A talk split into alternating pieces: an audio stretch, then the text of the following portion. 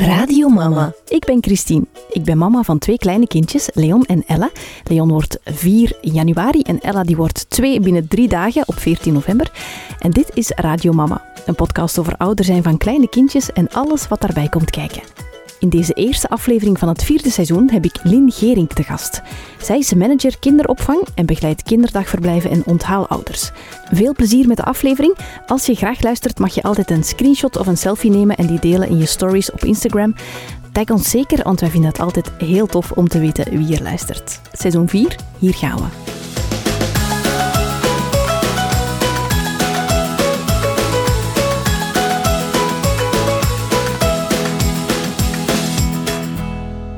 Dag Lin, welkom in de podcast. Hallo, dag Christine. Wij kennen elkaar vanuit de opleiding Ouders begeleiden naar afgestemd opvoeden van Jurgen Peters. Kan je eens even vertellen wat jouw beroep is? Ja, ik ben manager kinderopvang. Dus ik begeleid een aantal kinderdagverblijven en een dienst voor onthaalouders. En dat is dan vooral op personeelstechnisch vlak, op beleidsmatig vlak, op uh, infrastructureel vlak. Um, van alle vlakken? Van alle vlakken eigenlijk. Ja, het is heel allround. Er komt heel veel bij kijken. Ja, oké, tof. En hoe lang doe je dat al? Nu ongeveer vijf jaar. Ja. ja.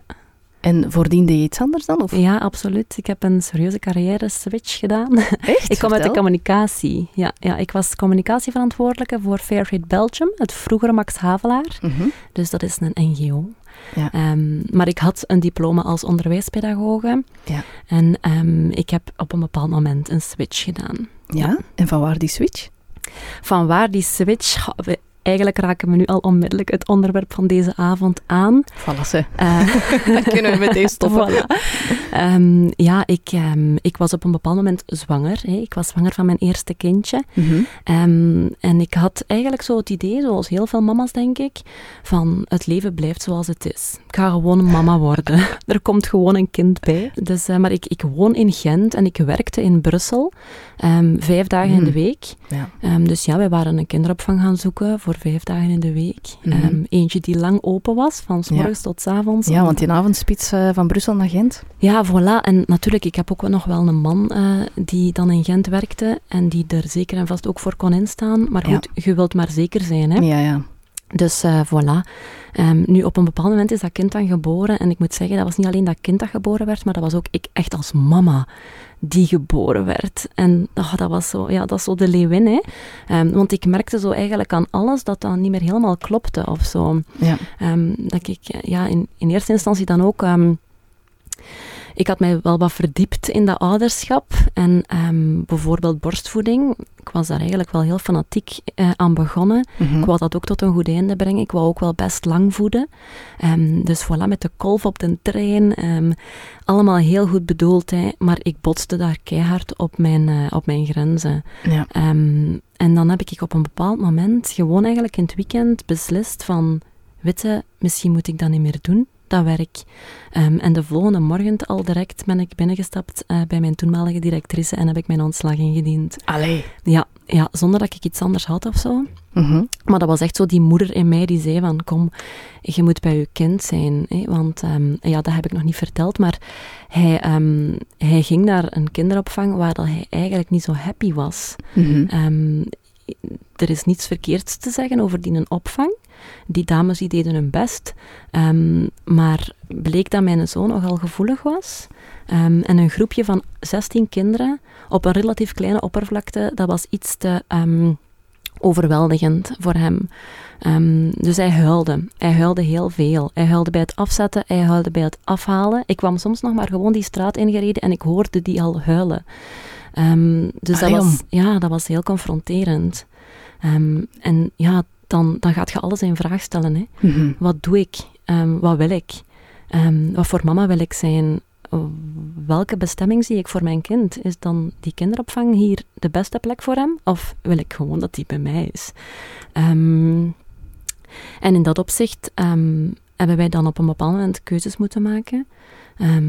dus die dag dat ik mijn ontslag heb ingediend, ben ik zo wel een beetje in een rollercoaster terechtgekomen. Je kon niet meer terug dan? Nee, nee, dan kun je niet meer terug. Nu, mijn, optie, mijn opties waren van kijk, ik ga wel op zoek naar iets anders in Gent. Iets waar, dat, waar dat ik dichter al ben. Ah ja, je had nog niet direct een alternatief? Nee, nee, nee. ik had enerzijds geen alternatief op vlak van mijn job en ik had anderzijds geen alternatief ehm, op vlak van een nieuwe kinderopvang of zo. Ja. Dus ik wist het eigenlijk allemaal even niet zo goed. Ehm, nu, ik heb u daarnet gezegd, ik ben onderwijspedagoge van opleiding en ik had ook sowieso wel een voorliefde om ehm, iets te gaan doen met kinderen. Mhm. Ehm, en ook omdat dan op dat moment dat onderwerp kinderopvang zo wel een, wat een hot topic was in ons leven, ben ik eigenlijk terechtgekomen bij ehm, ex-Solidariteit voor het Gezin. Nu, tegenwoordig heten zij Immens. Mhm. Ehm, en ben ik daar dan manager geworden van kinderdagverblijven en een dienst voor ontaalouders. Dus met andere woorden, ik zat bij de bron. Ja. Ehm, ik ben daar dan ook in mijn eerste werkweken uh, zo wel een keer wat mijn tour gaan doen. zodanig dat ik zo wat uh, kon gaan voelen en zien wat ik wou en wat ik voor mijn kind wou. Wat er allemaal is ook, hè? Ja, ja want jonge ouders die op zoek gaan naar kinderopvang, ja, die doen misschien drie, vier adressen. Oh, mannetjes. Of misschien zelfs nog niet. Ik herinner mij zelfs nog de moment dat ik heb gebeld naar de kinderopvang. En je zei dan zo, ja, nog geen drie maand zwanger, ja, hè? Ja, ja, en, ja. je, en niemand weet dat dan. Ja, ik dat zat in de auto om te bellen en, en die vroeg zo, ja, en welke dagen wilde dat hem komt? En, Ja. ehm, en vanaf wanneer? En dat was zo van, welke dagen? Oh, wacht, ik moet Ja. hier nog even verwerken dat ja. ik zwanger ben, tout court. En je moet dat dan al zo beslissen. Ja, absoluut. Je moet er heel vroeg bij zijn. Hè? Ja, de, de vraag is nog steeds groter dan het aanbod in kinderopvangland. Dus eh, wij, wij zien heel vaak die jonge ouders die het inderdaad nog tegen niemand anders verteld hebben en die dan al zo heel belangrijke beslissingen moeten nemen. Hè? Ja. Ehm, dus ik ben dan op een bepaald moment, ehm, om mijn verhaal verder te zetten, terechtgekomen bij ehm, een ontaalouder die mij volledig kon overtuigen. Maar ik was daar natuurlijk niet in de hoedanigheid als ouder. Ik was daar in eerste instantie professioneel. Ja, ja, ja, ja. Ik heb wel eens voorzichtig gepolst hoor, want dat was echt een straffe vrouw. En ik vond dat die zo op vlak van waarden en normen echt volledig bij ons aansloot. Er was echt een match. Dus ik ben eens gaan polsen en zij zei van... Ja, ik heb wel een plaatje, maar maar voor twee dagen in de week. Ja, oei, ehm, wat gaan we doen? ik ben toen eens met mijn man gaan praten en eh, die had eigenlijk... ehm, die was al een tijdje in dezelfde job en die had eigenlijk wel zoiets van, ja, ik droom er nu al zo lang van om terug te gaan studeren. Ehm, dus die wou eigenlijk zo wel ergens een keer in de loop van de tijd ehm, loopbaanonderbreking gaan nemen ehm, om terug te gaan studeren. En die zei, weet je, laat ons dat dan gewoon nu doen. Let's go. Laten we springen. Ja, en dan heb ik die twee plaatsjes gegrepen. En dan is mijn zoon dus halftijds ehm, bij zijn papa. ook een dag in de week bij oma en opa. En dan die twee dagen bij de ontaalmoeder. En dat manneken is echt opengebloeid. Die, die vrouw heeft er haar, haar schouders, maar ook haar hart ingelegd. Om, om ervoor te zorgen dat, dat die zich goed voelden. Hè. Ja. Dat huilen, dat wou ze niet. Hè. Dat, allee, huilen op zich is niet verkeerd, maar, maar dat huilen om, om echt verdriet, om ik hoor hier niet, ik voel mij hier niet goed, ik De voel mij hier niet veiligheid, ja. thuis. Ja, voilà. Ik vind dat een goed verhaal. Ik krijg er kippenvel van, van zo'n mensen die zo Ja. durven springen. Ja, En dat het dan ook zo allemaal goed afloopt. Ja, ja, soms moet je wat vertrouwen hebben in, eh, in de kosmos of zo, denk ja, ik. dat is het. Ja, ja. En was dat dan, eh, was de kinderopvang dan ook dichtbij? Ja, eigenlijk wel. Die Ja. chance hebben wij dan ook gehad. Dat dat, Als je in Gent woont, dan heb je natuurlijk ook meer opties. Hè? Als je zo in een dorp woont, gelijk Aartselaar, Ja. dan ja, valt... Allee, Aartselaar valt dat nog mee, maar... dan moet je het wel zo een beetje doen met wat je... Ja. Nu, ik heb onlangs ook gesprongen. Ik heb mijn kinderen ingeschreven in een Steinerschool. Ehm, dus ik, ik heb die ook veranderd, wat op 11 kilometer van mijn deur is. Ja. Dus om maar te zeggen, als je het echt wilt, Ja. dan maakt je het mogelijk. Hè? Oké. Het lijkt mij een goed moment om over te gaan naar mijn eh, volgende vraag. Ehm, voor de ouders die luisteren, of de bijna ouders die ehm, nog een kindje verwachten, ehm, kan je eens uitleggen wat het verschil is tussen een onthaalmoeder en een eh, kinderdagverblijf? Ja, absoluut. Ehm, een, ja, een, een kinderdagverblijf, eh, dat behoort tot de groepsopvang. En een ontaalouder, dat is gezinsopvang. En eigenlijk zegt dat het een beetje. Hè. Als je naar een ontaalmoeder gaat, dan kom je terecht in een huiselijke sfeer, in een gezin. Ja. Hè, dus eh, vaak heb je daar ook een partner, eh, kinderen. Hè, dus, dus een kind komt daar echt in een huis terecht. Ehm, dat is natuurlijk heel subjectief. Hè. Voor de ene ouder is dat fantastisch, voor de andere ouder niet. Dus ehm, het is niet dat je van mij hier gaat horen van wat is nu het beste, tussen de twee. Um, dat is een persoonlijke keuze. Net zoals dat ik een persoonlijke keuze en jij wellicht ook een persoonlijke keuze daarin gemaakt hebt. En heel veel ouders ook die persoonlijke keuze daarin te maken hebben. Um, wat zou je kunnen zeggen voor uh, bijvoorbeeld een kinderdagverblijf? Dat is een, een systeem met leefgroepen. Je kunt horizontaal of verticaal werken horizontaal bijvoorbeeld, daarbij is er een babygroep en een peutergroep. Um, verticaal, dan zijn alle kinderen samen. en dan gaat je eigenlijk uit van het idee dat die elkaar ook beïnvloeden. Dus dat een babytje leert van een peuter en dat een peutertje leert rekening te houden met een baby. Ja. Nu, binnen gezinsopvang is dat altijd het geval, omdat een ontaalouder zich niet kan opsplitsen in verschillende leefgroepen. Nee, die zijn ook kleiner, hè, die groepen? Die zijn kleiner. Is het maximum acht of zo per... Uh... Ja, dat is het maximum. Een ja. die, um, kan met acht kinderen werken, maar dat is echt de grens. Hè. Dus ik zie in de praktijk voornamelijk ontaalouders die rond de vier, vijf, zes kinderen zitten. Mm -hmm. En in leefgroepjes in een kinderdagverblijf is de grens dan weer 18. En zes kindjes, is dat dan financieel wel de moeite voor die uh, ontaalouders? Ja, ja um, je gaat mij misschien ook niet echt horen zeggen hier. Ik ga die mensen hun rekening niet maken.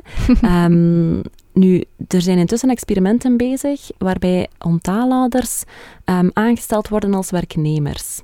want een ontaalouder is van oudsher een beroep, um, die hebben een sociaal statuut, dus je zou die kunnen zien als een semi-zelfstandige. Mm Dus dat zijn eigenlijk geen officiële werknemers van, van onze organisatie.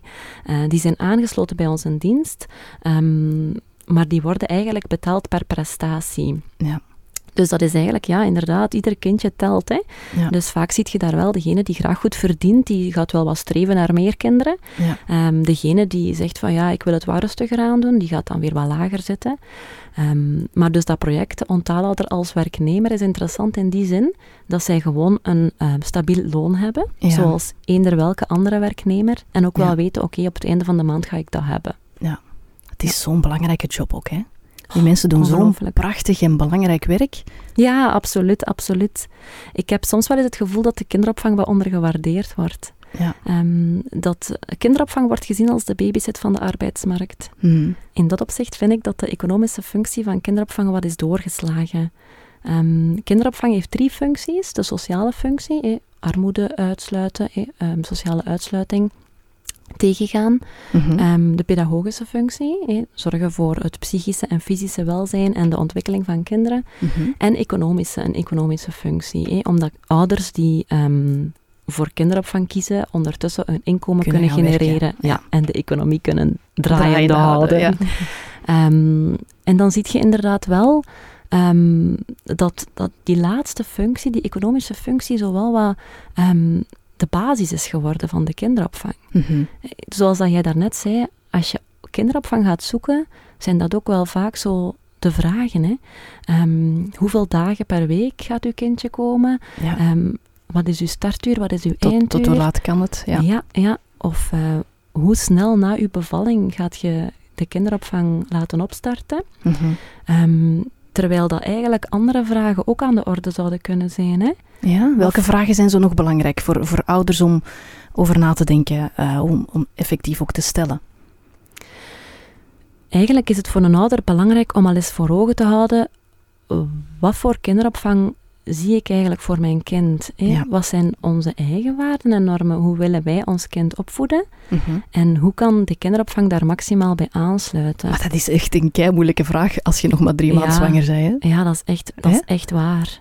Dat is echt waar. Ik heb nu net ook het voorbeeld van mijn beste vriendin die zwanger is voor de eerste keer. Ja. En ik heb ze natuurlijk meegeloodst naar die ontaalouder waar ik zo tevreden van ben. En dat is nu een ontaalouder die um, heel hard investeert in buitenspel. Die gaat Mhm. met de kinderen eigenlijk bijna van s morgens tot s avonds naar buiten iedere dag. Ja, zalig. En het was daar zo'n beetje de omgekeerde wereld. Het was de ontaalouder die zei: Ja, maar vinden jullie dat oké? Dat ik zoveel naar buiten ga met jullie kind, met jullie toekomstige kind. Oei, zegt mijn vriendin, daar heb ik helemaal nog niet over nagedacht. Dat, dat weet ik niet, of dat ik dat oké vind. Dus dat is, uh, ja, dat is niet evident hè, voor, voor nee, jonge dat ouders. is echt niet evident. Om echt al te weten, ja, wat wil ik eigenlijk? Borstvoedingsvriendelijk um, het borstvoedingsvriendelijk zijn van de kinderopvang bijvoorbeeld. Ehm, dat, is, dat is iets heel belangrijk, maar ook als ouder weet je niet altijd op voorhand, die borstvoeding, gaat dat lukken? Ga ik dat nog altijd willen volhouden terwijl dat mijn kindje al naar de opvang gaat? Dus met andere woorden, is dat ook een criterium voor mij Mhm. om op die basis een kinderopvang te gaan zoeken? Dat zijn ook niet altijd evidente zaken die je al op voorhand weet. Hè? Nee. Als we het over de opties hebben, ehm onthaalmama of eh, kinderdagverblijf, is er natuurlijk ook nog een derde optie. En dat is de baby thuis houden bij een van de ouders. Ja. Ja. Is dat ook een, een eh, goede optie volgens jou? Ja, Als het praktisch en eh, financieel mogelijk is Ja. natuurlijk. hè, want dat is Ja. niet voor iedereen zo. Maar... Ja, dat is zeker belangrijk om erbij te zeggen. Ehm, nu goed, dat is opnieuw ook iets heel subjectief. Maar als je gaat kijken ehm, naar de historiek van kinderopvang, dan is dat al bij al beschouwd eigenlijk relatief jong. Ehm, Kinderopvang toe. kinderopvang, Ja. ja. ja, Het, is, het is eigenlijk in de jaren zeventig zo ehm, opgestart dat ehm, er een heel subsidieringssysteem kwam voor kinderopvang. En dat dat echt dus op dat moment ook een basisvoorziening was voor alle gezinnen. Dus als je bedenkt, ik denk ja, de generatie van onze ouders, Christine, dat zijn er, allee, toch mijn ouders, dat zijn er van, van de 50, eh, van de jaren 50, Ja. ehm, dat die dus wellicht geen kinderopvang hebben gehad. Ehm, of dat dat daar toch eerder de uitzondering was. Als zij klein waren of als wij klein waren? Als zij klein waren. Als zij klein waren, ja. Dus het zijn Ja, nog ja, niet zo heel erg veel generaties die door die kinderopvang zijn gegaan. Mhm, enkele decennia. mhm. Ehm, maar in de geschiedenis beschouwd is dat eigenlijk niet zo heel erg veel. Nee, Dus terwijl dat, dat nu wel eerder de norm is, ja, absoluut. Hè? ja, over het algemeen wordt er gesteld dat kinderopvang de sociale ontwikkeling van kinderen enorm stimuleert. Mhm. Ehm, en dat dus ouders die ervoor kiezen om hun kindjes thuis te houden, eh, dat het kind zouden ontnemen of zo. Ja. Ehm, Is dat zo? of, of wat denk jij ervan? ehm, Kan je dat beamen? Of, of... Ehm, nu, het, het is zo dat... Ik ga misschien eerst even iets anders zeggen. Ehm, de emancipatie van de vrouw, hè, Mhm. die heeft ervoor gezorgd dat wij allemaal massaal zijn gaan werken. Mhm. Dus we zitten op dit moment in een tweeverdienersmodel. En als je daarvan gaat afwijken, dan val je zo precies een beetje buiten de, buiten de norm. Mhm. Vandaar dat, dat veel ouders die daarvoor kiezen, inderdaad soms wel eens in vraag worden gesteld. Of dat die keuze alleszins in vraag wordt gesteld. Ja. Het, is, het is enorm de, de norm geworden om voor kinderopvang te kiezen. Ehm, maar, en dat is dan denk ik niet alleen voor vrouwen zo, maar ook voor mannen. Ehm, er zijn zoveel mogelijkheden. Ehm, ik vind dat mensen absoluut moeten hun gevoel volgen, maar ook realistische keuzes maken, want het is uiteraard niet voor iedereen weggelegd om, eh, om thuis te blijven. Kinderopvang is ook wel best belangrijk in het geval van ehm, sociale uitsluiting. Mhm. Ehm, dus het geeft echt wel kansen aan kansengroepen, aan kwetsbare gezinnen. Ja. Ehm, dus dat mogen we ook zeker niet vergeten, die sociale functie van kinderopvang. Maar het is in principe een ieder zelf te beslissen wat of hoe, in welke vorm, Ja. één, twee, drie, vier, vijf, zes dagen in de week. Dat is echt een, een persoonlijke beslissing. ja. Maar het is dus niet zo dat als je je kindje eh, toch besluit thuis te houden, dat ze dan gaan achterstaan of zo als ze starten met school. Met bepaalde dingen. Nee, nee, absoluut niet. Absoluut niet. Uiteindelijk is het ook wel zo, ehm, als je kijkt naar al die wetenschappelijke onderzoeken over eh, ontwikkeling van kinderen, ehm, dan is het ook wel fijn dat kinderen gewoon ook die eerste jaren ehm, bij mama en papa kunnen zijn. Hè. Naar Scandinavisch model, waar ouders wel een jaar na de geboorte thuis kunnen zijn, dat, is, dat is prachtig. Ja. Er wordt wel eens gezegd negen maanden in de buik, negen maanden op de buik. Ehm, terwijl bij ons in België ouders na drie maanden terug gaan werken. Ehm, vaak op het moment dat die borstvoeding eindelijk een beetje goed op gang Ja. gekomen is, ehm, moet je terug gaan werken. En ook een kind kan in zijn eerste levensmaanden en levensjaren eigenlijk niet zo heel erg veel hechtingsfiguren aan. Ehm, dus eh, in dat opzicht is het toch niet slecht ook om, om lang bij uw kindje thuis te zijn. Ja. Ik weet dat ze dat in de kinderopvang ook niet zo heel erg graag horen. Hè? Ehm, want het is wel makkelijker als een kindje vroeg start. Omdat het dan ook heel hard went en eigenlijk bijna opgroeit in die context. Dus dat zijn vaak de makkelijke kinderen. Hè? Mak- makkelijk in die zin dat ze zich snel hebben kunnen aanpassen omdat hun context is.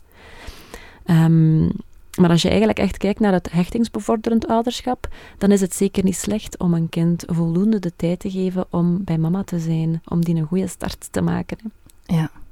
ja, en ook zo, wat ik heb ervaren is dat als je zwanger bent, dan sta je er ook niet bij stil hoe snel dat is na drie maanden. Hè? Je denkt zo, ah ja, drie maanden, dan, dan zal ik het wel gezien hebben. Hè? Dan, dan heb ik het wel gehad. Ja. en ja. dan is dat kindje drie maanden en dan ligt dat in de warm en denkt dat, oh my god, je bent nog zo klein. Ja. Moet ik je nu al afgeven?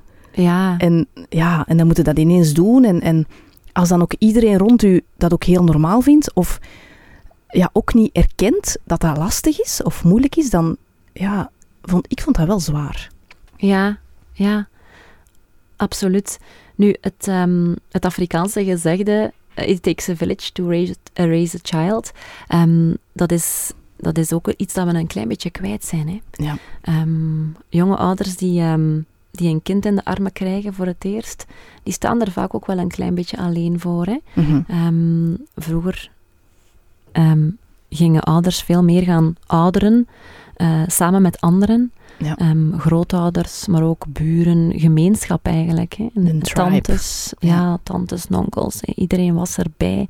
En kinderopvang was dan ook niet echt nodig, omdat ja, er was Er overal was altijd wel iemand. iemand ja, Ja, die en nichtjes en neefjes die veel ouder waren. Ja, voilà, inderdaad. En de kinderopvang is dat eigenlijk wat van ons gaan overnemen. Mhm. Ehm, nu, ik vind, ehm, we leven in deze moderne tijden, hè, dus het is maar goed dat die kinderopvang Dat er is. is. Ja. Ehm, maar ik, ik vind het daarom ook wel heel belangrijk dat je je daar goed voelt. Ja. Dat je op zoek gaat naar een kinderopvang die bij u past en waar je je kindje met een gerust gevoel kunt achterlaten. Mhm. Omdat je voelt, het is een verlengstuk van mijn opvoeding. ja. Het is een hulp voor mij. Ja. Het, is, het, is, het is geen pijnlijk afscheid of zo. Van, oh, ik, ik voel me er wat onzeker over dat ik mijn kind hier moet afgeven en gaan ze er wel goed voor zorgen. En die onzekerheid, dat is, dat is zo zonde eigenlijk als je dat voelt. Ja. Terwijl als je je goed voelt bij, bij uw kinderopvang, dan is dat alleen maar mooi. Dan is dat alleen maar een win-win. Ja, als, dat, als die onthaalmoeder of die kinderbegeleidster een, een extra hechtingsfiguur is, dan is dat eigenlijk echt fijn, hè? Ja, ja, ja, absoluut. Hè. Want ik zei het daarnet, die hechtingsfiguren, we mogen die niet te, ehm, dat, dat mogen er niet te veel zijn. Mhm. Ehm, maar als je kiest voor een opvang waar dat, dat inderdaad meevalt, één of twee mensen, ehm, die er inderdaad ook gewoon altijd constant zijn voor je kind en die een verlengstuk kunnen zijn voor hoe jij het doet, dan is dat gewoon een extra meerwaarde. Dan, ja, dan is kinderopvang gewoon prachtig, hè. Dan Ja. zijt je er. Ja. En dus eigenlijk zeg jij, ehm, niet te snel tevreden zijn. Blijven zoeken tot je een kinderopvang vindt waarvan je echt voelt van, dit is het. Ja, ja, enerzijds is die zoektocht heel belangrijk. Ehm, op het moment dat je gaat zoeken, inderdaad, houd mij heel veel rekening. Leg de Mhm. lat hoog. Mhm. Ehm, maar anderzijds, op het moment dat je kiest, ehm, of in het geval dat je ook weinig keuze hebt en u ergens moet tevreden stellen, is het gewoon ook belangrijk om dialogen, dialogen aan te gaan Ja. met eh, de begeleiders of de verantwoordelijke of de onthaalouder. Ehm, maak bekend wat, wat, wat, wat je voelt, wat je nodig hebt, je onzekerheden, Ja. wat je wil voor je kind. Want in de kinderopvang is er best wel veel mogelijk. Mhm. Er zijn echt wel heel veel diverse systemen, ook methodes, richtingen. Ehm, dus kinderopvang is flexibel en ehm, kan echt wel meegaand zijn in wat ouders willen. Ja. Dus dat is echt wel iets dat ik aan, aan jonge ouders zou willen aanraden om die dialoog aan te gaan. Ja. En ook misschien niet verwachten dat ze allemaal perfect zijn of zo. Dat is wel iets wat ik heb geleerd door, door de jaren. Ja, Dat, dat ik niet ehm, mag en, en nu ook niet meer wil verwachten dat iedereen dat met mijn kind in aanraking komt, het exact op de manier doet zoals ik het doe. mhm. Want dat is gewoon, allee, dat, dat kun je gewoon niet verwachten. Dat Nee. gaat niet. Hè? Allee, nee, iedereen doet het op een andere manier. En, en, eh, en dat is ook niet zo erg. Hè? nee. Er zijn ook verschillende manieren om dingen aan te pakken. En kinderen ja, leren dat ook. Ja, Ehm. absoluut. Ja, want jonge ouders weten het ook altijd allemaal niet zo heel goed, hè? Nee. Van, hoe gaat dat dan? Een, een, eh, het zindelijk worden van een kind bijvoorbeeld. Hè? Of, of dat kruipen, hoe kan dat gestimuleerd worden? Of die eerste woordjes, hoe, hoe, hoe gebeurt dat? Ehm, en dan is die kinderopvang natuurlijk een waardevolle partner, hè? Ja. Ehm, want in dialoog gaan inderdaad betekent de beide partijen hè, gaan afstemmen met elkaar. Mhm. Het, eh, het is zeker geen eenrichtingsverkeer, dat zou het niet mogen zijn.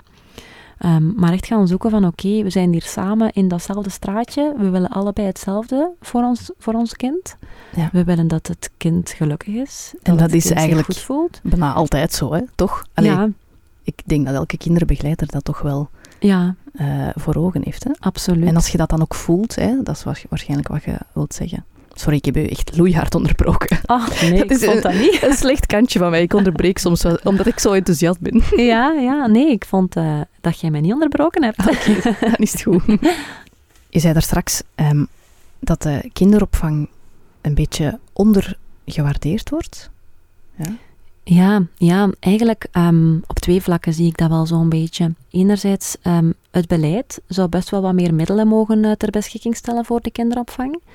Ehm, de ratio bijvoorbeeld eh, tussen begeleiders en kinderen is 1 op 8. Hè. Dus één begeleider mag alleen staan met acht kinderen. Mhm. Vanaf het negende kind moeten er twee begeleiders zijn en dan mag een leefgroep 18 kinderen tellen.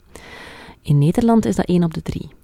Daar staat één begeleider Amai. op drie kinderen. Ja, ja, ja. Dus dat verschil is groot. Hè? Ja, hè? En als je dat aan onze begeleiders gaat vragen, dan zeggen die allemaal hetzelfde. We zijn met te weinig. We zijn eigenlijk met te weinig om echt goed onze job te doen. Ja. Dat lukt, hè. Uiteraard lukt dat. Dat is... ehm, Ja, maar dat is dan zo een beetje overleven eigenlijk. Hè?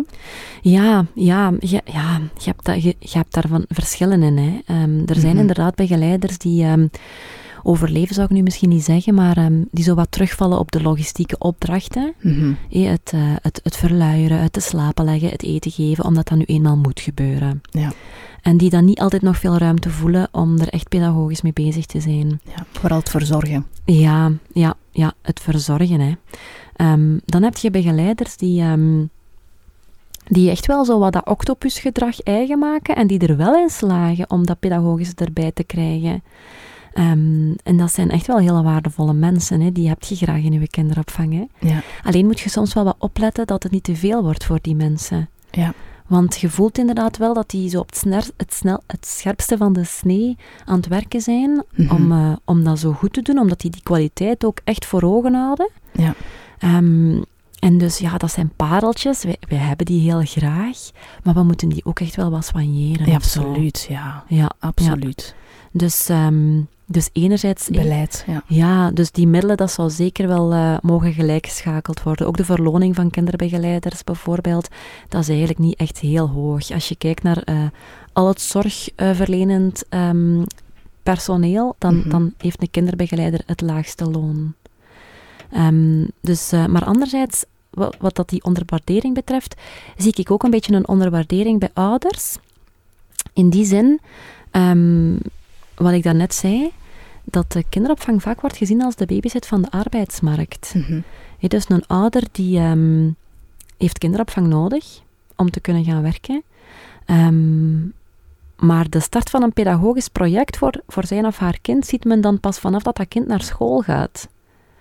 Ehm, Ja, terwijl dat die pedagogische functie van die kinderopvang eigenlijk ook echt heel belangrijk is. heel waardevol. Ja, als je gaat kijken, hè, die eerste levensmaanden en jaren van een kind, dat is een recordtempo. Hè. Mhm. Een kind wordt geboren en ehm, dat, dat, dat komt uit, uit die buik en die komt in een wereld terecht vol prikkels en dan gaat het zo snel. Ehm, dat, ehm, eerst is dat op reflexen, maar daarna al vrij snel is die zich enorm aan het aanpassen aan zijn omgeving. Gaat hij beginnen rollen, gaat hij beginnen kruipen, gaat hij beginnen stappen, praten.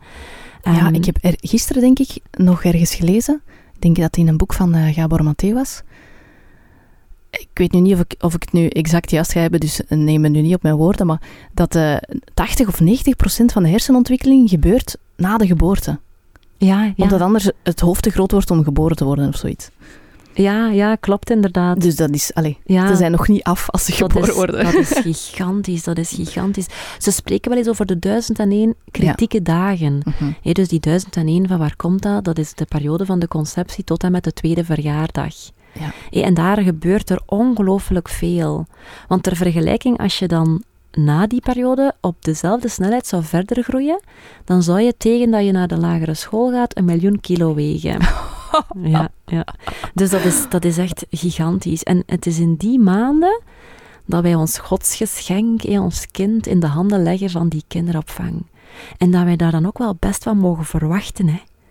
Dat zij ook wel wat weten waar dat ze mee bezig zijn. Ik voel de druk hier stijgen Ja. met de minuut. Zo'n goudklomp.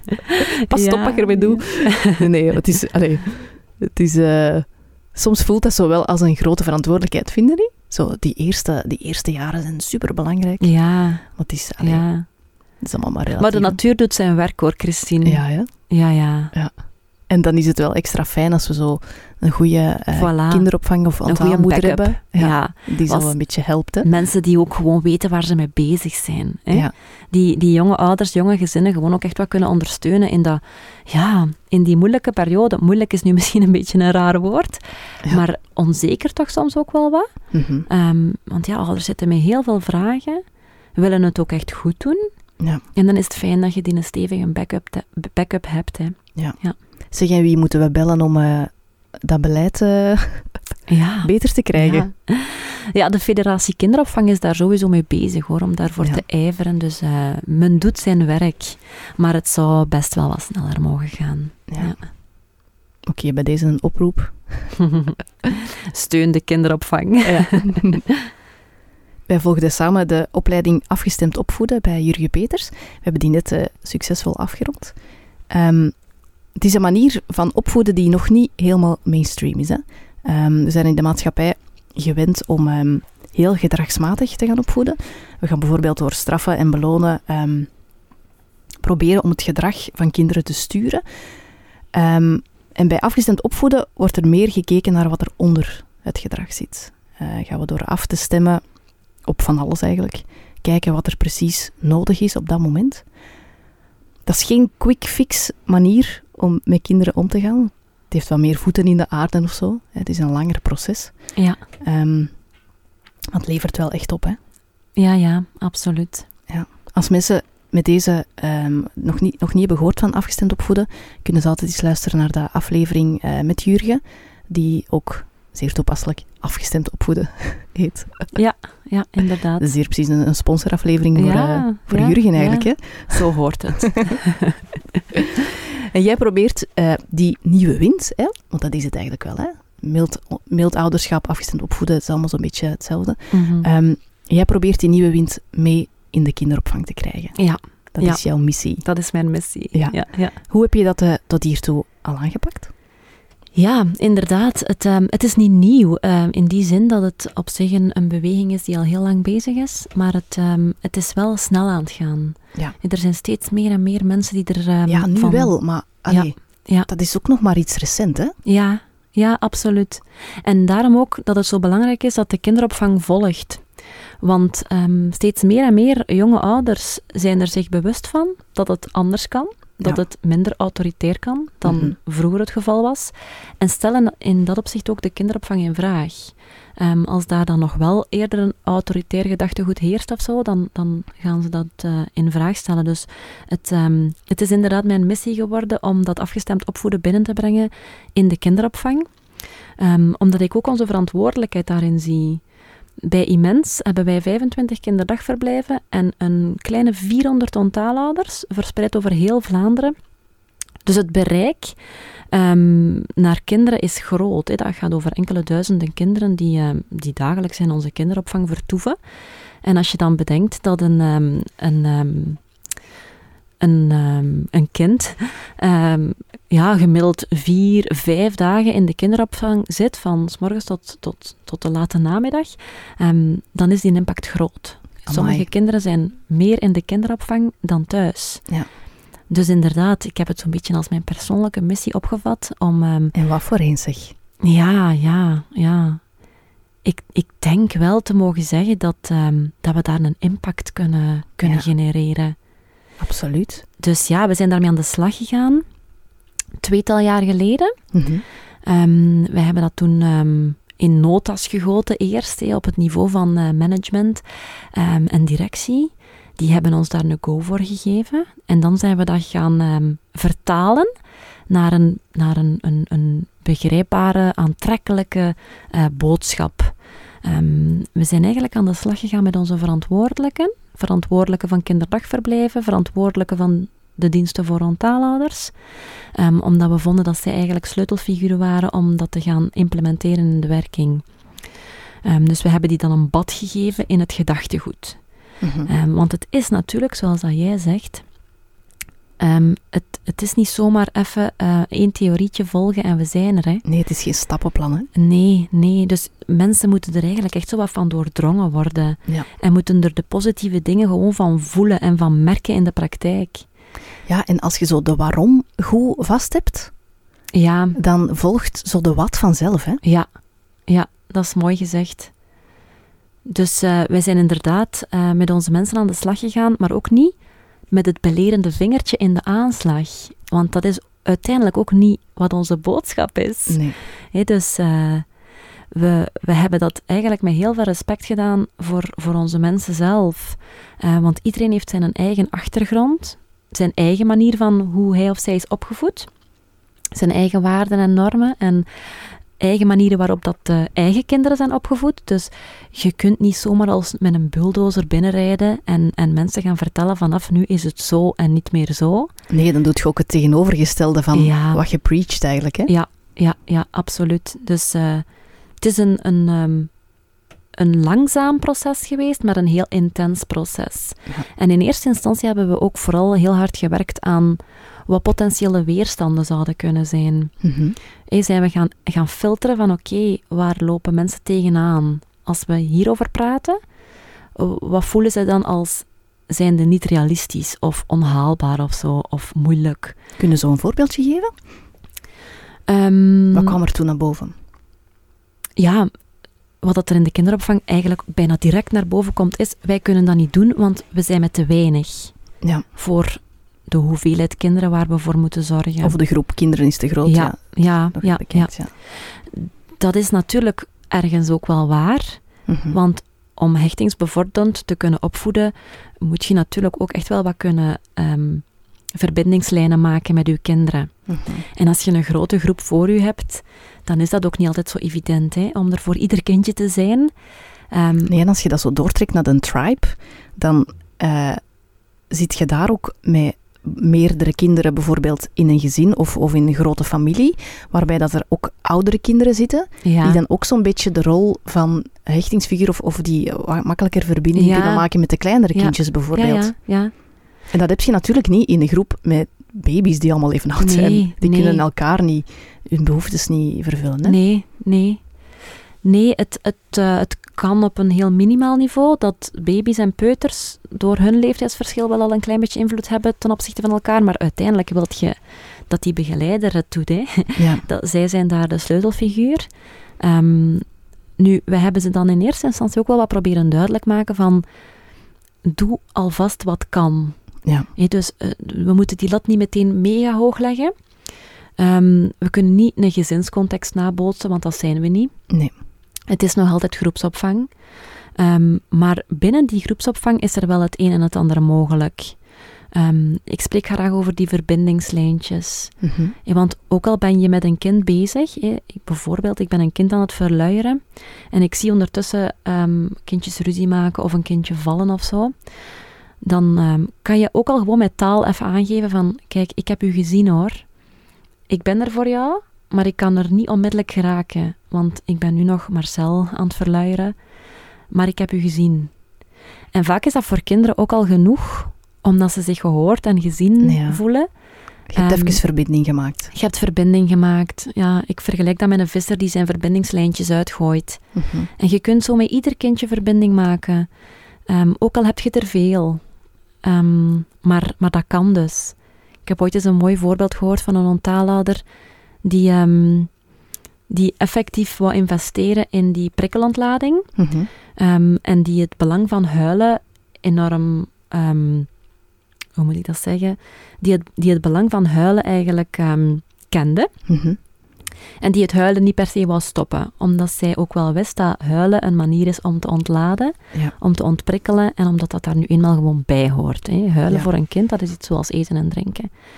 Dus die onthaler, wat deed hij als er zo'n kindjes waren die wat moesten ontprikkelen en ont, ont, ontladen?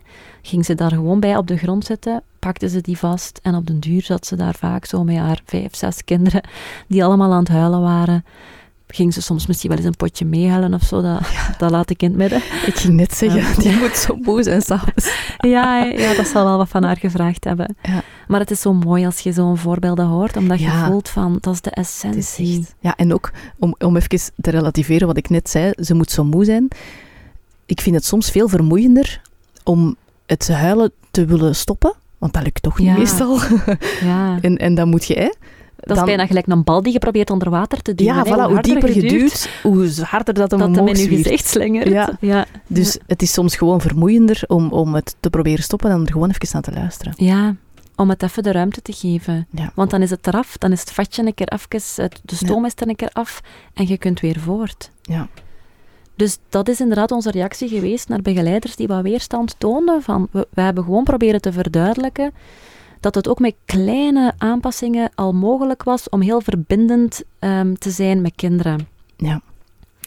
En dan is er inderdaad een heel implementatietraject gekomen, waarbij dan zowel onze kinderbegeleiders als onze ontaalouders, maar ook zelfs administratief personeel, omkaderingspersoneel, eigenlijk helemaal is meegenomen in die oefening. Mhm. We hebben dan ook sprekers uitgenodigd. Er zijn mensen zoals een Eva Bronsveld bij ons komen spreken, Jurgen Peters, Karen de Loze. Dus we hebben ehm, best wel geïnvesteerd in interessante mensen die tot, ehm, ja, die, die als inspiratiebron eh, konden fungeren.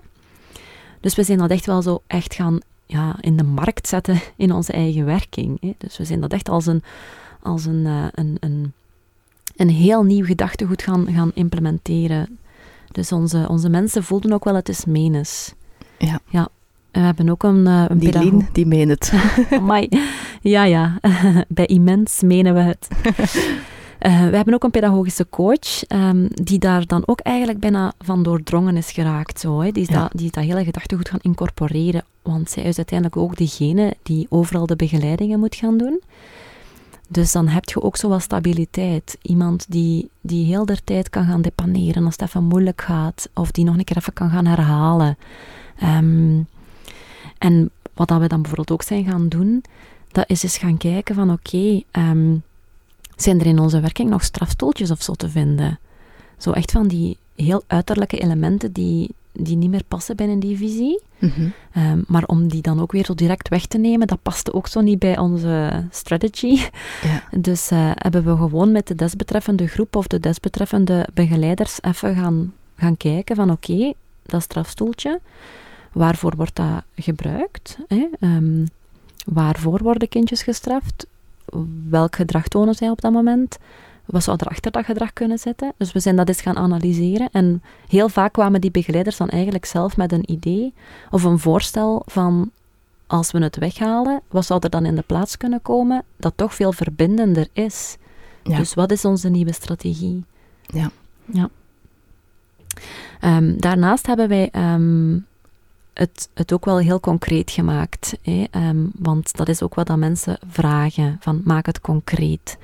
Ehm, dus wij hebben tien strategieën in het leven geroepen. Mhm. En om het makkelijk te maken, hebben we die opgehangen aan het woord afstemming. Ja. Afstemming telt precies tien eh, letters. Mhm. En dan zijn we gaan zoeken, oké, de A staat voor achterliggende behoeftes en noden.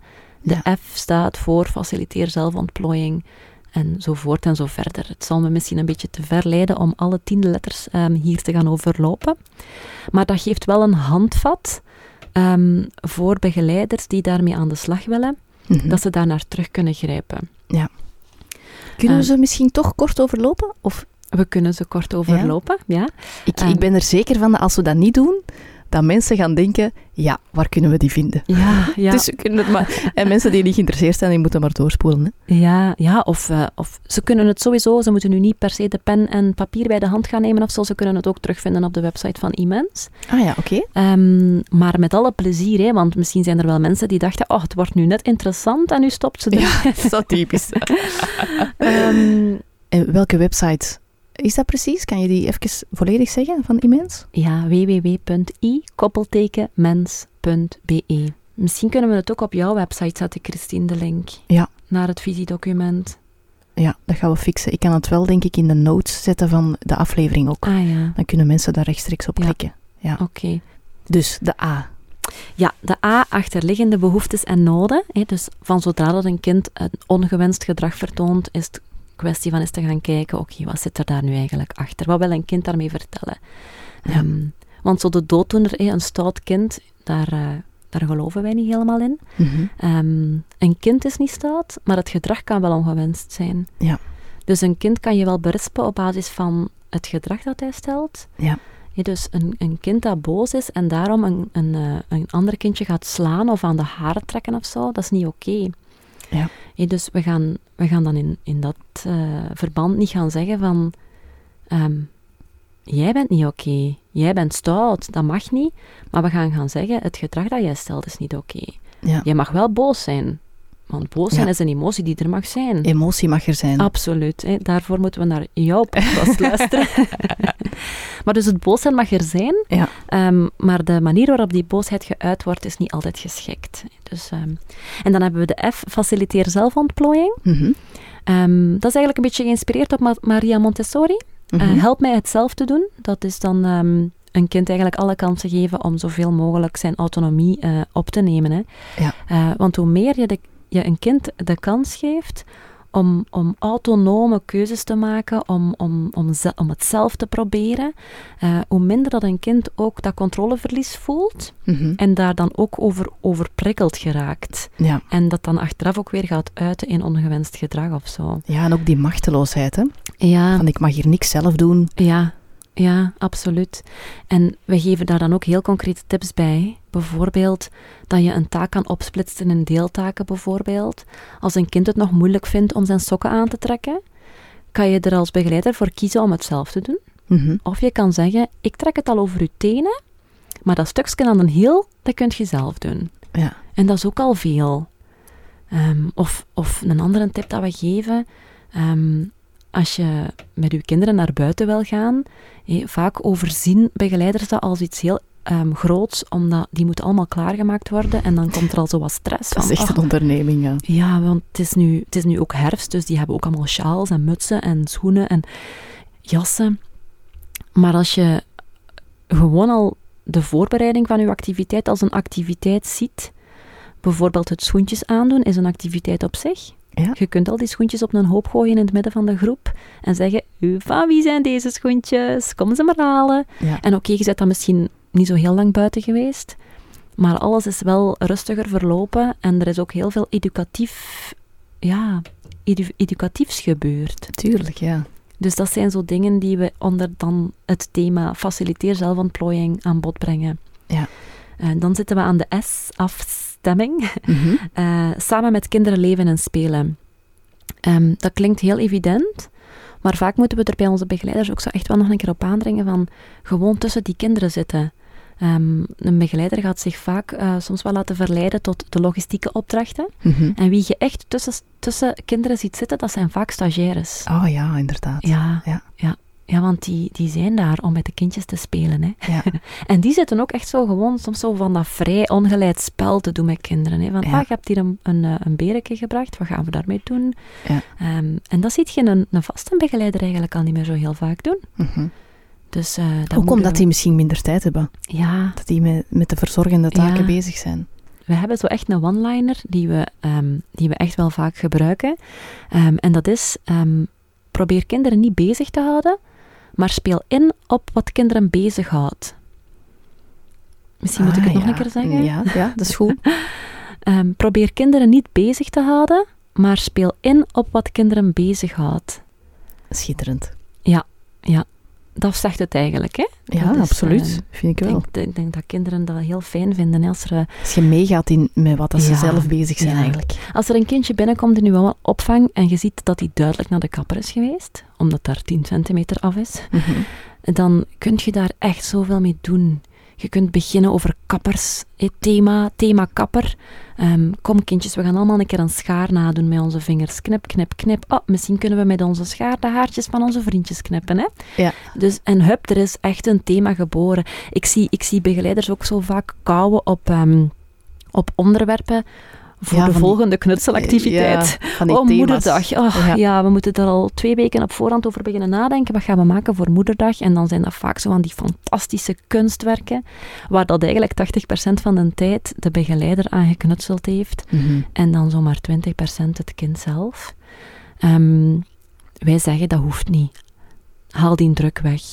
Ik denk dat een mama ook gewoon heel blij is met het feit dat haar kinderen buiten gespeeld hebben of zo. Ja. Of dat, of, of dat er... ehm, Of dat ze een kunstwerk gemaakt hebben dat helemaal geen thema heeft. ja, ja, dat ze gewoon een Oh, vrij in het schilderij wilde weg, Ja, ja. ja. Ja, ja. Ik moet ook denken, als je daar je prachtige one-liner eh, bracht, zou ik hem kunnen herhalen? Probeer kinderen niet bezig te houden, maar speel in op wat kinderen bezighoudt. Is hem dat? Bravo. Yes. ik moet ook Ja. meteen denken aan verbindend spelen. Ja. Dat is eigenlijk dat, hè. Ja, absoluut. Gewoon absoluut. eigenlijk meegaan met wat het kind zelf brengt. En dan kunnen we weer reclame maken voilà, voor de podcast van Nele Flamang. en voor haar boek dat binnenkort, uitkomt. Ja, ja, Ja. absoluut. Wat je van spelen leren kan. Ja. Gratis reclame. Zeg, ik moet er toch iets aan verdienen. ik doe dat hier al twee jaar gratis. Ah, zalig. Nee, ik heb eigenlijk ik heb totaal geen inkomsten via Nele, dus dat eh, klopt zelfs niet. Nee, nee, absoluut. Maar we kunnen er maar eens mee lachen. Hè. Voilà. Waar waren we gebleven? Ja, waar waren we? De A, de F, de S, de T. Eh, de T, ja, daar hebben we dan ook weer zoiets mega in geforceerd, namelijk tijd maken om afgestemd conflicten op te lossen. Ja, conflicten, dat hoort erbij in de kinderopvang. Waarom? Je zit daar nu eenmaal met allemaal egootjes samen. Ja, ja, dat is zo. Kinderen op die leeftijd, die zijn enorm ik-gericht, enorm ego-gericht, dus die kunnen nog niet zo heel makkelijk zich inleven, uiteraard. Die zijn nog niet zo sociaal. Nee, die zijn absoluut En niet en sociaal en, empathisch. Nee, dat, dat begint, hè. En Mhm. ze moeten dat ook wel ergens leren. Dat moet ja. voorgeleefd worden en dergelijke. Maar je kan Ehm, het nog niet verwachten. Je kan het nog niet verwachten. Dus ehm, vandaar dat we het ook belangrijk vinden om onze begeleiders en ontaalhouders te leren hoe ze afgestemd conflicten kunnen oplossen. Mhm. Want heel vaak nemen ze dat over. Ja. Je ziet ehm, twee kinderen vechten om een pop. En dan beslist de begeleider van, oké, of ik neem de pop weg, of de pop is voor eh Janneke, of eh, de pop is voor ehm, Matteo. Maar ehm, wat wij vertellen is dat een, eh, een conflict ook opgelost kan worden door de kinderen zelf. Ehm, het probleemoplossend vermogen aanscherpen, hè. Ja. Dus, eh, maar dat, dat, neemt, dat neemt natuurlijk wel wat tijd. Dan, dan moet je als begeleider ook echt wel zo wat ruimte maken van oké, wat is er hier aan de hand? ja. Ehm, En het een beetje sturen zo. Ja, ja. En ook zeker bij die hele kleine kinderen die daar nog geen taal aan kunnen geven, ehm, kunt jij die taal wel wat overnemen? En kunt je bijvoorbeeld ook echt gewoon gaan vragen van, vinden jullie het oké dat ik een voorstel doe? In plaats van dat voorstel court te doen, eigenlijk gewoon al even aanduiden van, krijg ik van jullie het mandaat? Mag ik jullie stem zijn om die oplossing te bieden? Ja. Ehm, en dus dan hebben we de E. De E, dat is mijn persoonlijke favoriet, emotieregulatie. Oh, van mij ook? Ja, ja, ja, inderdaad. Ja, ik heb genoten van uw eh, podcast. Eh, maar daar komt het dus eigenlijk een beetje op neer. Hè. Het, ehm, het inzicht geven aan begeleiders ehm, dat emotieregulatie er nu eenmaal bij hoort. Ja. Eh, Het concept van het broken cookie, het gebroken koekje, ja. dat is iets ehm, dat niet iedereen kent. Heel weinig mensen zelfs, hè? ja, absoluut. En dat, is, dat is belangrijk. Ik zal het misschien even toelichten Ja, ehm, voor de luisteraars die het niet kennen. Ik denk dat er heel veel luisteraars gaan zijn die het wel al kennen, omdat ik het er al heel vaak over heb gehad. ja, het is zo belangrijk, dus hoe herhalen is altijd goed. herhaling, En de mensen die, die Ja. dan hè, voor de eerste keer horen, dat die wel mee zijn. Dat die wel Dat is mee een zijn. gebroken koekje. Ja. Wat is nu een gebroken koekje? Een koekje dat gebroken is, Christine? Ah ja, voilà. hè. Nee, dat is eigenlijk een, ehm, een reactie van een kind dat een beetje, ehm alleen een beetje vaak, ehm, buitensporig is op basis van wat er eigenlijk maar aan de hand is. Dus ehm, vandaar het voorbeeld als je een kind dat overprikkeld is een koekje aanbiedt en het blijkt gebroken, dat daar dan eigenlijk een gigantische lawine aan een tantrum of huilbuien of, of iets op volgt dat eigenlijk niet in verhouding staat tot wat er eigenlijk echt ligt, namelijk een gebroken koekje. Ja, zo erg is dat toch niet? Nee. Denken we dan, hè? Nee. En wij gaan het als opvoeder dan ook gewoon echt heel vaak over dat gebroken koekje hebben. Van allee, kom, of je geeft dan een nieuw koekje. Ja. eh, Je omdat lost het probleem ja, op. je lost Ja. het probleem op. Terwijl wat er eigenlijk aan het gebeuren is, is dat kind is daar iets aan het loslaten dat in zijn rugzakje gevangen zat. Ja. Ja, dus, eh, en dat zie je ook wel bij kindjes in de kinderopvang. hè. Die zijn een hele dag in een drukke leefgroep ehm, geweest. Die hebben heel veel prikkels gekregen. Die waren ook niet bij hun vaste hechtingsfiguren, bij mama en papa.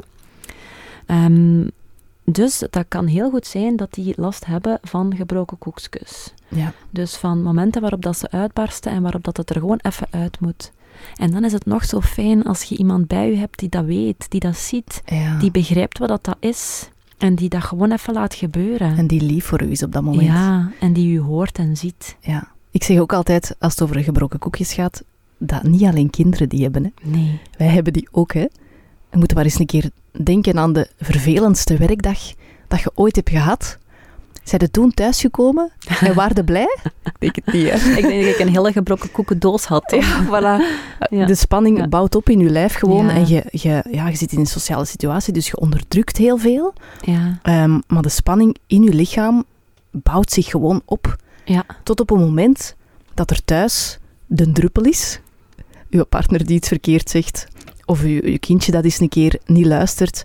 En dan ontploft je. Ja. En dan gaat het niet over wat uw partner heeft gezegd. Of over uw kindje dat niet geluisterd heeft. Maar dan gaat het eigenlijk over alle spanning die heel de dag in uw lijf gezeten heeft. Die er even nu gewoon uitkomt. Ja.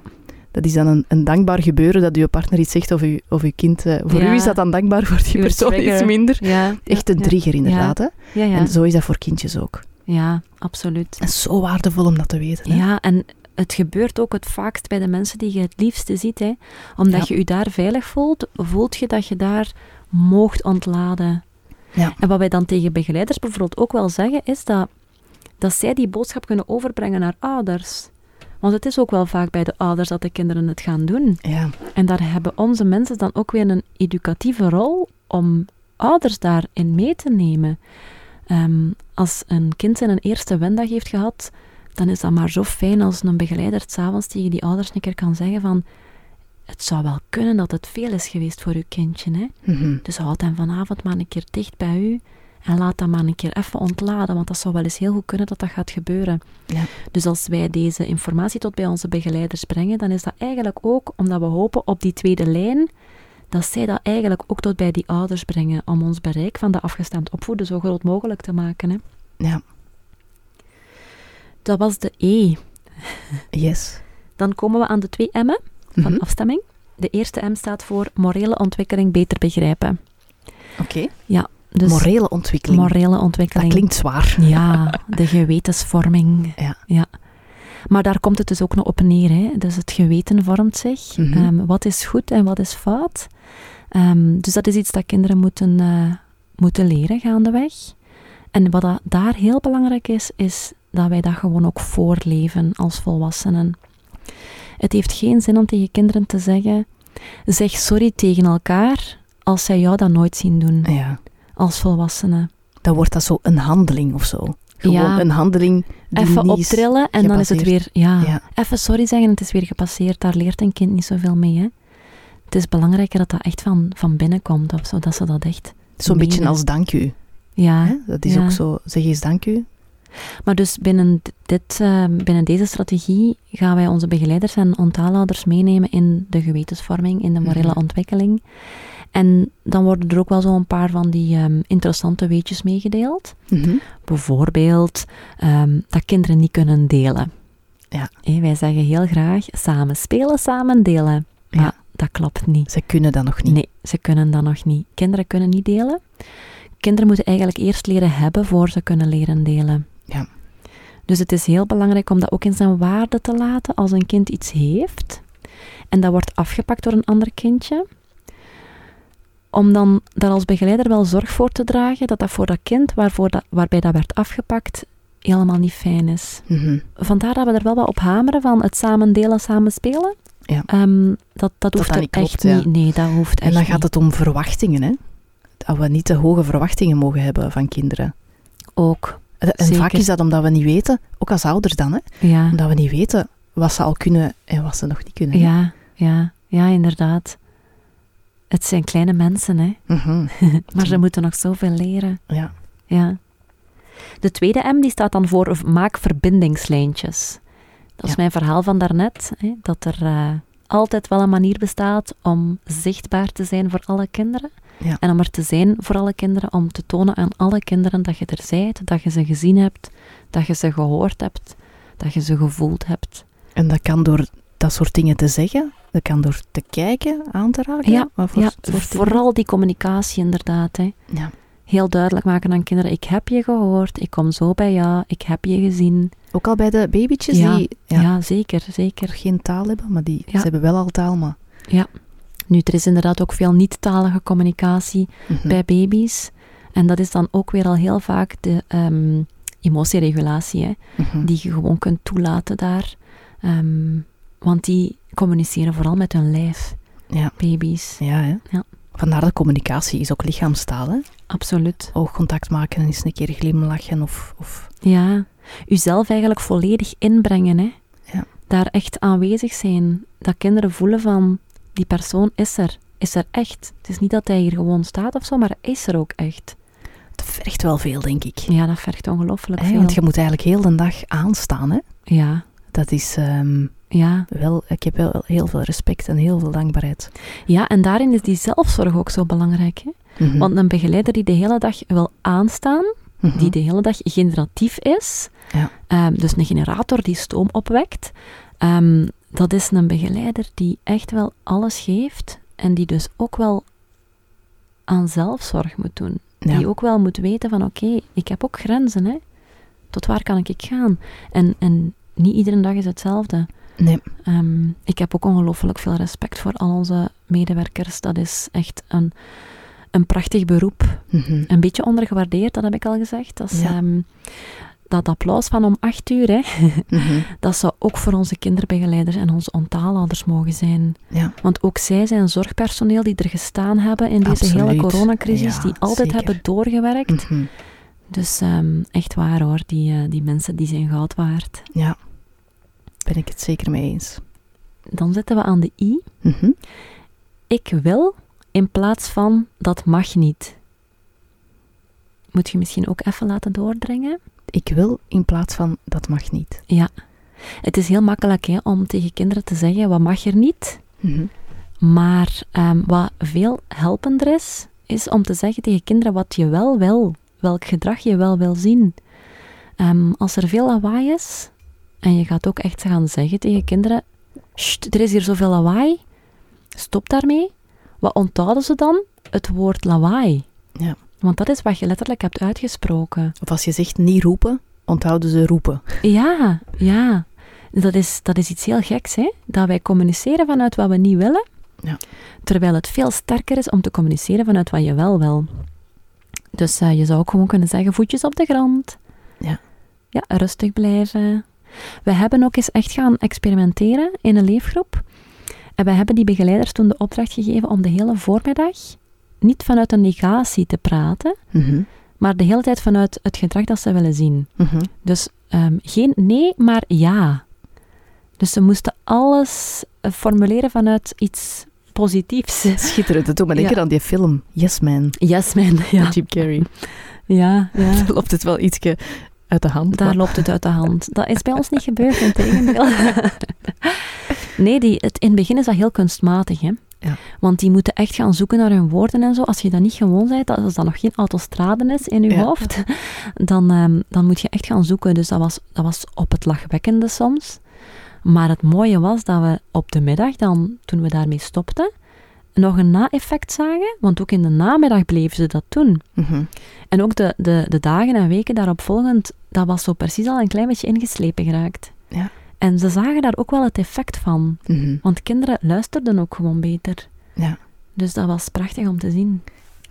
Dan zitten we aan de negende strategie. We zijn er bijna, Christine. de N, naar kinderen kijken en luisteren. Ja. Ja, ook dat is, het, uh, het klinkt ergens um, logisch Mhm. um, en eenvoudig, maar het is niet altijd simpel in de praktijk. Nee, zeker niet met zoveel kindjes. Hè? Nee, nee. Want dat gaat er dan ook over dat je je kinderen ergens kent en dat je weet, wat heeft dat kind nodig? Dat je Ja. echt gaat afstemmen. Mhm. En ook niet alleen met dat kind, maar ook naar de ouders toe. Ja. Ehm, en dan komen we ook weer op wat we daarnet hebben besproken, dat een ouder ook echt die dialoog aangaat met een kinderopvang en vice versa. Ja. Dat er wordt gekeken, ja, de kinderopvang zelf is een cultuurtje waar dat er van alles gebeurt en waar dat er waarden en normen zijn, maar al die verschillende kindjes met hun achterban hebben ook allemaal hun eigen cultuurtje met afspraakjes en regels en normen en, en dat moet allemaal afgestemd worden op elkaar. Ja. En dan is het maar zo fijn dat je je kinderen kent, hè? En dat Mhm. je ook een, een achterban kent. En dat je weet wat ieder kind nodig heeft. Ja. Ja, opnieuw, het is Potverdikke, echt wat een beroep zeg. Wat een beroep, hè. ja, voor alle jonge starters in de opleiding, ik hoop dat dit niet afschrikt. Nee, maar het is ook, allee, als je dat beroep kunt doen, en je doet dat graag, hè? Ja, Je, je loopt jezelf niet te veel voorbij, je staat ook op, op voor je eigen, of je komt op voor je eigen grenzen ook, dan dan is het prachtig, is hè. het echt toch wel, allee, dan doe je toch echt wel heel mooi werk, hè? Ja, we zien in de praktijk ook dat heel veel mensen dit met passie uitoefenen, hè. Mhm. Heel veel mensen doen dit met passie. Echt zo bijna een roeping of zo. Ja. En dan hebben we nog de negende, eh, pardon, de tiende strategie. Ehm, de G. Die staat voor gerichte feedback. Ja. Ehm, ja, het voorbeeld dat we daar vaak bij gebruiken is als een kind met iets komt, bijvoorbeeld met een knutselwerkje of een tekening, zijn we heel vaak geneigd om het product te gaan beoordelen. Door te gaan zeggen, oh mooi, goed gedaan, bravo, dikke duim. Ehm, waar dat wij zeggen, eigenlijk is het voor een kind helpender om iets te zeggen over het proces.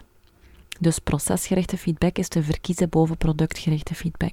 Ja. En niet efficiënte feedback, zoals dikke duim, dat voegt niet echt iets toe Ja. voor een Of kind. goed zo. Ja, ja.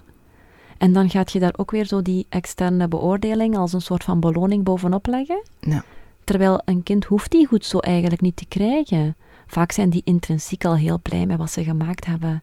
En hoeven wij daar niet nog per se iets bovenop te leggen of zo. Of onze mening over te geven. Ja, zij zijn daar niet naar op zoek. Nee. Hetzelfde bij zinnelijkheidstraining. Zij, een kind wil van nature zinnelijk worden, hè. Ja, Zij bevuilen zichzelf niet graag. nee. Dus die, die zijn eigenlijk niet op zoek naar onze bravo of het stickertje dat ze mogen kleven. Eigenlijk is de, de, de pipi doen zelf al een beloning, hè? Ja. Ja, ik zei tegen mijn dochtertje altijd, ik hoor het. Ja. En dat was voor haar ook al wauw. Wij zitten daar nu met Ella en ik zeg wel echt van... Ja, yes! Maar dat is ook echt omdat Ja, ik zelf ja, super fier ben. tuurlijk. En dan vind ik dat nog anders, want dan is dat... Ja, je zegt gewoon je, je authentieke blij zelf. Ja. Dat is niet zo van... Ah, je hebt nu pipi gedaan. Goed zo. Stickersysteem. Bravo. Zonder dat ik het eigenlijk echt heel tof vind of zo. En nu krijg je een sticker. Ja. Wat, ook, wat ook op zich... Allee, dat is niet... Nee, nee, nee. En we moeten ook vooral onszelf blijven, hè. Voilà. Dus als je je ook echt heel blij voelt of zo, omdat je voelt dat dat voor Ja. haar belangrijk is, dat dat gebeurt, en dat je gewoon ook blij bent voor haar, Ja. is dat helemaal prima dat je daar blij om bent. En als je graag stickers geeft, ik bedoel, dat is allemaal oké. Ja, natuurlijk. Er is zo geen goed of fout in dit hele Nee, verhaal. Hè. Wij, Nee. wij- dat hebben we ook proberen te benadrukken bij onze mensen. Ja. Wij brengen dit. Ehm, dat is een gedachtegoed waar dat wij als eh, immens enorm achter staan. Ehm, maar je pikt daar dingen uit. Ja. Je moet ze niet allemaal van A tot Z volledig gaan toepassen, want dan wordt dat iets kunstmatig. En dan Mhm. kun je daar niet meer mee aan de slag. Want dan is dat te groot en dan overziet je dat niet meer. Ja. En dan zit je ook bang om fouten te maken. Ja. Want helemaal in het begin, toen dat we dit gelanceerd hebben, was dat ook wel een beetje zo. Begeleiders begonnen daar zo wel elkaar een beetje op te pakken. Van Ja. ja, je hebt hier een tekening beoordeeld als goed zo, dat gingen we toch niet meer doen. Terwijl dat ik denk, ja, maar Dat is eigenlijk ook een opgelet. straf. Ja, opgelet, want het is, eh, het is, ik vergelijk het altijd met een tweede taal die we leren. Mhm. Om op deze manier met onze kinderen bezig te zijn, is voor ons een tweede taal. Ja. In de hoop dat het voor onze kinderen een moedertaal zal worden. ja. Dus het is voor ons nog Ah, geen ingeslepen autostrade. Nee. Dus het is heel normaal dat we daarmee aan het oefenen zijn. En dat we, ehm, dat we moeten wennen. Dat we moeten wennen en we, moeten onszelf daar vooral in onschuldigen als dat niet altijd lukt. En zoals iedereen hebben we onze goede en onze slechte dagen. Ehm, en het is ook niet omdat je daar eh, een bepaalde expertise in hebt, ehm, dat je het zelf altijd zo perfect doet. Hè. Nee. Dan, eh, allee, als ik naar mezelf kijk, ik propageer dit verhaal in onze werking. Dus iedereen denkt dan zo soms, ja, die Lien, die zal dat dan wel thuis constant toepassen of zo. Totaal niet. Nee, ook mij ook lukt niet, dat niet. Ja, wij Nee. zijn gemarineerd in een ander opvoedingsmodel, hè. Ja. Wij zijn zelf zo niet opgevoed, dus het blijft een tweede taal. Ja. En dan, dan is het vaak ook gewoon een heel bewuste oefening om er op een andere manier in te staan. En op dagen dat je gewoon moe bent, Is dat veel moeilijker. is dat veel moeilijker. Ja, en nog, ik zal nog meer zeggen. Het blijft een tweede taal. En ook, zelfs als je ze zo goed kunt, even goed als je moedertaal, dan nog zet je ze aan het spreken in een wereld waar iedereen een andere taal spreekt. Ja, ja niet iedereen, maar nee, maar ja, toch wel vaak zeggen. heel veel mensen in de omgeving. Hè? Ja, Ik bedoel, ik, ik zie nu op, op Instagram en, en via de podcast en zo, kom ik in, heel, in contact met heel veel mensen die het wel al zo een beetje op, op de manier ehm, waar we, dat we nu het over hebben doen. Ehm, maar ik voel wel elke keer als ik, als ik in de Echte gewone wereld, wereld. stap, ja. de ja. niet-digitale wereld, dan is dat wel vaak zo'n reality check van ja, ik ben hier toch wel nog altijd uitzondering. eh, de uitzondering op de regel. Ja. Ja, daarom vind ik dat wij zo in onze kracht moeten gaan staan, Christine. Mhm. Want het, eh, het is ook vaak zo hè, dat het ergens moet beginnen. Ja. En dan, Maar het is ehm, wel, allee, ik heb niet het gevoel dat we aan het begin staan. Nee, nee. Dat gevoel had ik wel een beetje toen ik begon met de podcast, denk ik. Allee, maar toen, toen was het ook al aan de gang, hè? Maar nu is het echt aan het rollen, hè? Ja, is, absoluut. ehm, Ja, ja. Er zijn ook steeds meer sprekers, er zijn steeds meer boeken. Ja. Ehm, mensen die ermee bezig zijn. En oké, dat is misschien een beetje binnen onze bubbel, maar het, eh, het komt ook mee- meer en meer in de media. ja, absoluut. En, en kijk, wat, wat wij doen binnen de kinderopvang, ik hoop dat dat toch ook een breed bereik Ja. heeft. Het zal wel zijn. Dus en het, bij eh, heel belangrijke mensen, hè? Ja, ja, want wij bereiken ja, heel diverse doelgroepen. Ja. Dus het, eh, ja, het is op die manier wel echt in de wereld aan het gezet worden. Mhm. En die paradigma shift is echt wel voelbaar. Ja. En dat is fijn. Dat is eh, fijn, ja. Zeg, en je hebt ook nog een, een eigen projectje, Koester? Ik heb een klein eigen projectje. Ja, ja. Ja, ehm, dat is eh, op dit moment echt heel klein. Mhm. Maar ehm, ja, ik vertel hier gewoon zo graag over. Mhm. Dat boeit mij mateloos. Ik ben daardoor gepassioneerd. Dus ik, Dat zou eh, je niet zeggen. Ja, oei. Anderhalf uur podcast. Ja, dus ehm, ja, dat is, dat is een, een, een hobby, hè. Ehm, om daar inspirerend over te kunnen zijn of zo. ja, absoluut. Dus, dat bent je ehm, ook echt. Ja, Met een hele goede spreker, ja. Dat vind ik echt. merci, merci. Maar dus ik, ja, ik, ik, heb dan, ik heb dat kind op een bepaald moment een naam gegeven. Mhm. Omdat ik dacht, ja, wat denken de mensen nu? Dat ik eigenlijk alleen maar zo dingen deel over afgestemd opvoeden. ehm, zonder dat dat ergens een naam heeft of zo. Mhm. En dan heb ik dat koers teruggedoopt. Ja. En dan vooral op sociale media, op Instagram en eh, Facebook. Ja. Voor mensen die geïnteresseerd zijn, die mogen mij altijd volgen. Dat moet helemaal niet, maar dat Ja. mag. Ehm, deel ik wel wat over mijn eigen ehm, proces. En dat is dan eigenlijk een beetje met als doel om mensen te inspireren. En gewoon eigenlijk post dat je ja, de blog, ja. een, blo- een soort van blog. Ja, voilà. Zo kunt je het zien. Ja, ja. En waar kunnen mensen jou vinden? Op Instagram ehm, heet ik gewoon Gerink Lin. Mhm. En op Facebook heb ik eigenlijk echt een pagina die Koester heet. Koester. Ja, Ja. Koester. En Ja, Gering Klin is... ehm, eh, kan je het even spellen? Ja, ja, ik kan dat Ik ging zelf doen, maar dan dacht ik, pff, geen goesting. Gerink is G-E-E-R-I-N-C-K en Lin dat is op zijn Engels met een Y en dubbele N. Ja. Je ziet, ik ben dat gewoon, ik moet dat al mijn hele Ah, wel, het leven is ermee, ik, dacht, als ik het dan fout spel, dan moet dat weten. Dus het is ja, beter ja, dat jij ja, absoluut. En ik zeg ook niet dat het, ehm, dat het altijd bij dit zal blijven. Ik heb misschien ook wel de ambitie om Koester nog een beetje groter te maken. Mhm. Ehm, ik droom over het geven van eigen workshops en zo, ehm, opleidingen en cursussen. Maar dat is toekomst. Ehm, maar goed, ja. Ja, ja, maar Ergens doe dat, doe dat maar. Dit, eh, ik ben eh, voorstander. Ah, dat is tof. Ja.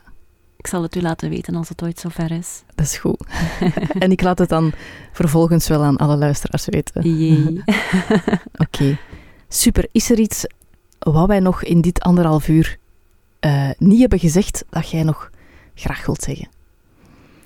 Ik vind inderdaad dat er heel veel is gezegd geweest dat ik graag kwijt wou. Mhm. Dus het voelt niet meteen aan alsof er iets ontbreekt of zo. Nee, oké. Nee. En als het wel zo is, dan deelt je het maar op koester en dan Ja. moeten mensen het daar maar vinden. hè? Ja, het is dat, voilà. Of ze mogen mij daar ook altijd vragen komen stellen. Dan beantwoord ik ze met heel veel, heel veel plezier. Ben je zeker? Ze biedt krijg je 3000 vragen. Ja, laat ze maar komen, hè. Oké, top. Voilà, je hebt het gehoord. Laat de vragen maar komen. Laat de vragen maar komen. Alleen super, super, super hard bedankt. ehm, ja, voor alles eigenlijk. Amai, dat is veel. Heel graag gedaan en eh, ik wens jou het allerbeste en ik kijk al uit naar de aflevering om ze te mogen horen. Yes, ik ook. Salut. hè. Salut!